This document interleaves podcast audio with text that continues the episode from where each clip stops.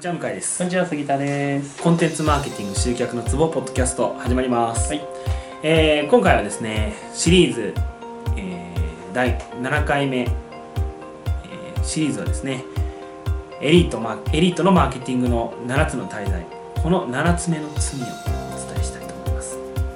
さあ、最後7つ目の罪なんですけれども、はい、何だと思いますかまあ言うとね、あれですね、論理で説得すればいいと思ってる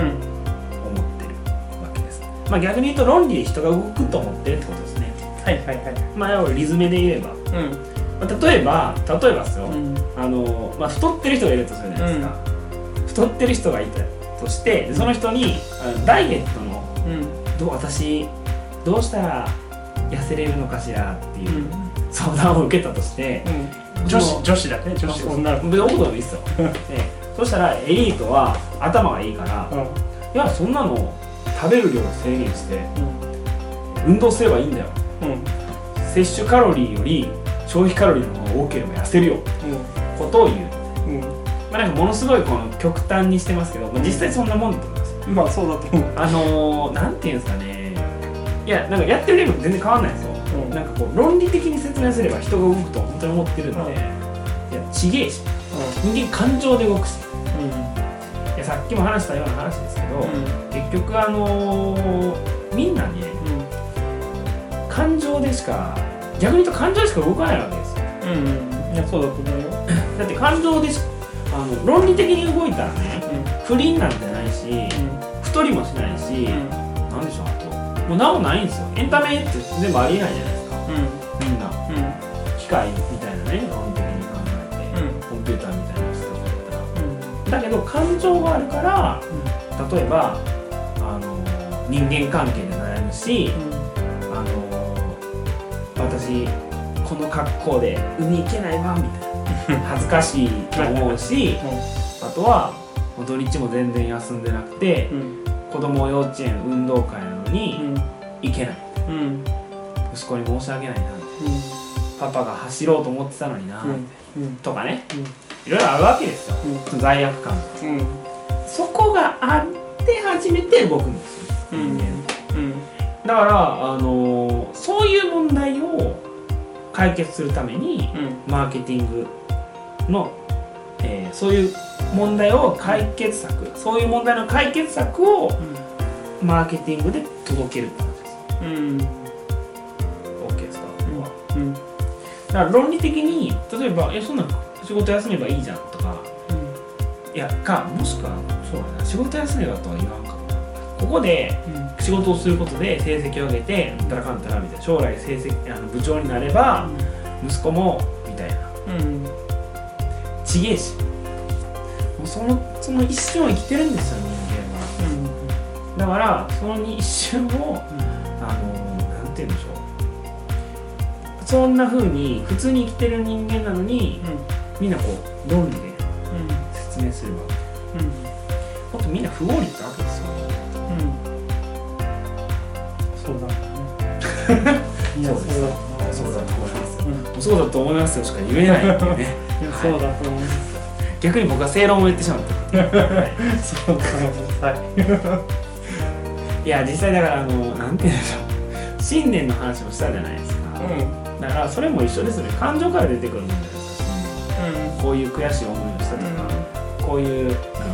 誰かを助けたいとか、それ感情でしょ、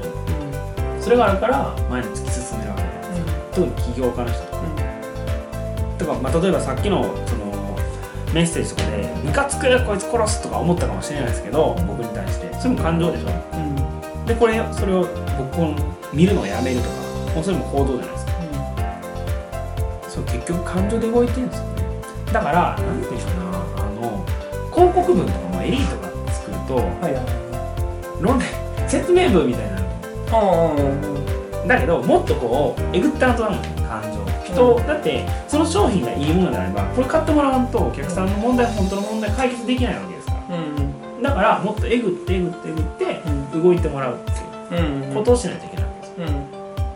す、そこを見落としてると思います、私はね。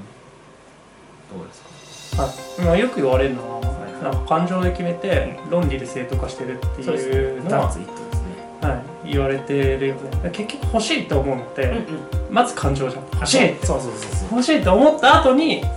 カロリーとか見て、まあいけんなって思うとかダイエットしたい人に関してはねとか値段を見て、あ、まあ買ってもいい範囲だなとかっていうところはその論理とか思考の部分だからとか、なんか私に似合うかしらとかっていうのはあるけど、もうとりあえず欲しいって思ってからの行動じゃん、全てにおいて。これをしたいとか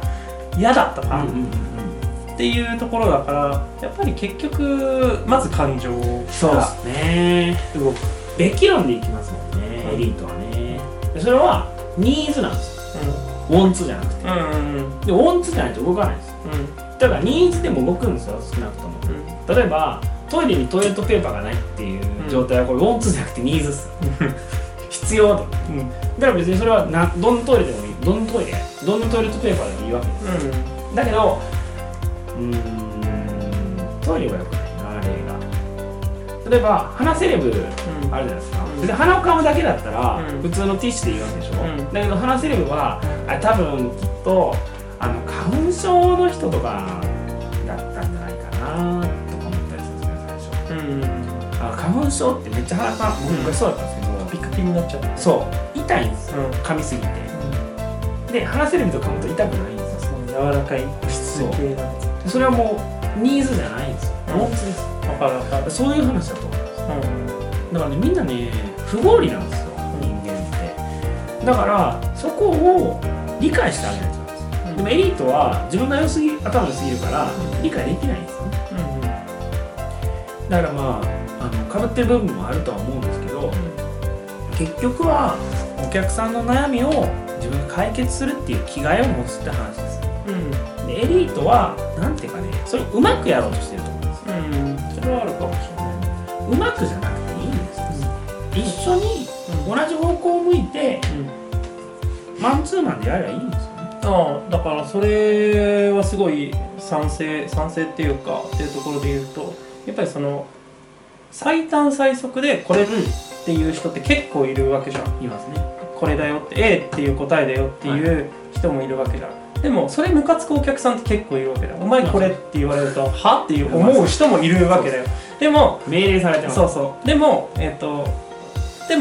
う人としては、いや A ですよね。こう1ですよね。2ですよね。3ですよねって言って一緒に歩きながら結局 A にたどり着くんだけど、ってなるとお客さんものすごい納得して、ありがとうって、君は最高だねって同じ答えにたどり着いてるんだけど、過程がすごく意味があるものだったりとかするから、それってほら、そこはもう感情の旅みたいなさ、一緒にこう感情を共有して、こう一緒に行きましょうって、そこはもう完全に感情の部分だから、効率的に言ったらこれって言われて、それをすぐさまやった方が絶対効率的なんだけど、納得できないっていうのって、もはや感情の話だったりはするから、わかります。そこは大事だよね。でもそれって大なり小なり絶対あるから、だからその感情の話もそうですし、例えばまあそういう意味で言うと、今のだったらまあ僕が作るランディングページとか DM とかって、まあ普通のやつとはだいぶ違うわけですよね、文字が多いし、まあ誰が読むねんみたいなこと言ってますけど、まあ誰が読むねんっていうやつほどですね、自分が必要な情報をめっちゃサイトとか調べたりみたいな。確かにはい、まあそれはいいんですけど、そうそれに関してまあここのね、ゴールには近いわけです、僕が提供するものって、売り上げじゃないですか。で、その時に感情がついていかないっていう、まあ、意見もなっきりしもあるんですけど、僕その時思うのが、目的や手段を正当化されると思うんですよ、つまりここのゴールが、例えば売り上げとかだったら、ダメだと思うんですけど、本当に誰かを救いたいっていうのであれば、いや強いセールスメッセージで、その人に届かないと意味ないでしょ。それはそうだと思うんですよ、だからそのこと言ってる場合みたいな。そうだから僕すごい思うのは、手伝いたい人としてはそういう人手伝いたいですよね、じゃないと手伝えないと思います、要は